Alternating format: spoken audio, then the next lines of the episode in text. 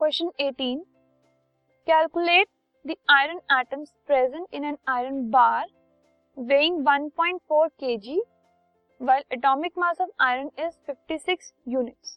एक 1.4 kg iron bar में कितने एटम्स होते हैं हमें बताना है तो एक मोल ऑफ़ एटम जो होता है वो उसके ग्राम एटॉमिक मास के इक्वल होता है तो so, इस केस में हो गया 56 ग्राम्स तो एक मोल ऑफ़ आयरन एटम में जो एटम्स होते हैं किसी भी एलिमेंट में वो होते हैं 6.022 10 raise to the power 23 so 56 gram में मतलब 56 मोल्स में हो गए 6.023 22 into 10 raised to the power 23 atoms of iron.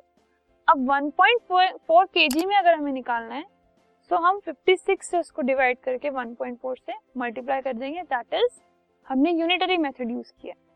Further solve करने के बाद हमारे पास आया 1.5055 into ten raise to power 22 इतने जो एटम्स हैं वो प्रेजेंट होते हैं 1.4 ग्राम आयरन में।